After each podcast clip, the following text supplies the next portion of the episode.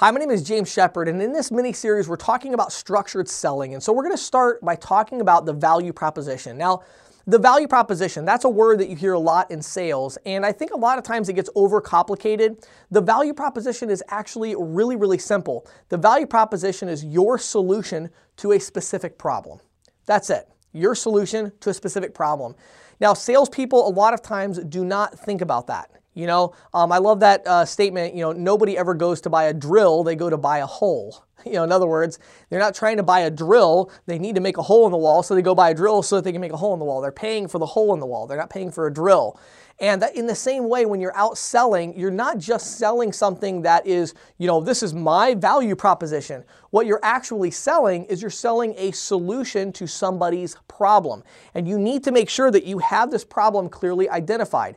Now, one of the other things that's really important about the value proposition is that the more narrow your scope in terms of the more narrow the problem is that you're solving, then the easier it's going to be for you to market that particular value proposition or problem solver. Okay, so let me give you an example. In merchant services, if I go out in the field right now and say, the problem I'm trying to solve is that people are paying too much for merchant services, I want to save them money.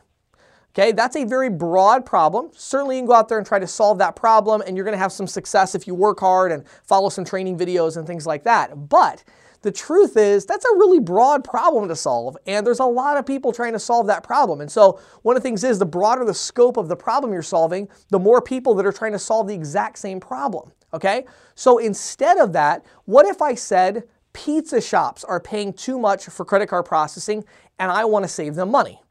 Okay, well, now we've narrowed the scope significantly. So now when I make my marketing materials, I can make them specifically for pizza shops. I can address, address the specific concerns with pizza shops where their transaction fee is too high, things like that. And I've got a course actually on uh, instantquotetool.com targeting specific business types. Uh, we'll have that one up really soon. So if you go there and check that out, it should be there by the time you watch this video, uh, which is targeting specific business types. And so you can certainly do that, right? That's, that's a good idea, okay? Let's take it even a step further though.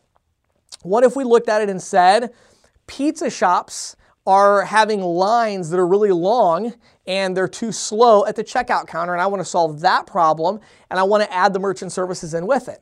Well, now we're talking about some kind of software, something like that. And so maybe you can find a specific thing that's going to solve a problem in that way. So you really want to try to get down as close as you can to a very specific issue and that specific issue needs to have a couple of properties. Number one, solving that problem needs to be very valuable, tangibly valuable to the decision maker. Okay? It needs to be a problem that they want to solve, in other words. So that's number one. You've got to have a problem that they want to solve. Um, secondly, it needs to be a problem that they are you know, they're interested in solving. So some things you're like, oh man, you know, they would save so much money if they did this, or they would make so much money if they did that. Well, yeah, but is the market ready? Are they excited about this particular solution? Do they want to solve this problem right now? If not, you can pitch them till you're blue in the face. It doesn't matter how value, valuable your value proposition is. If they're not interested in solving that problem, it's, it's not going to get anywhere, okay? So you have to have something that's going to be very valuable to them and also something that they want to solve. And so once you have those two criteria together, you now have your value prop proposition. Now we're ready to move on to the next step.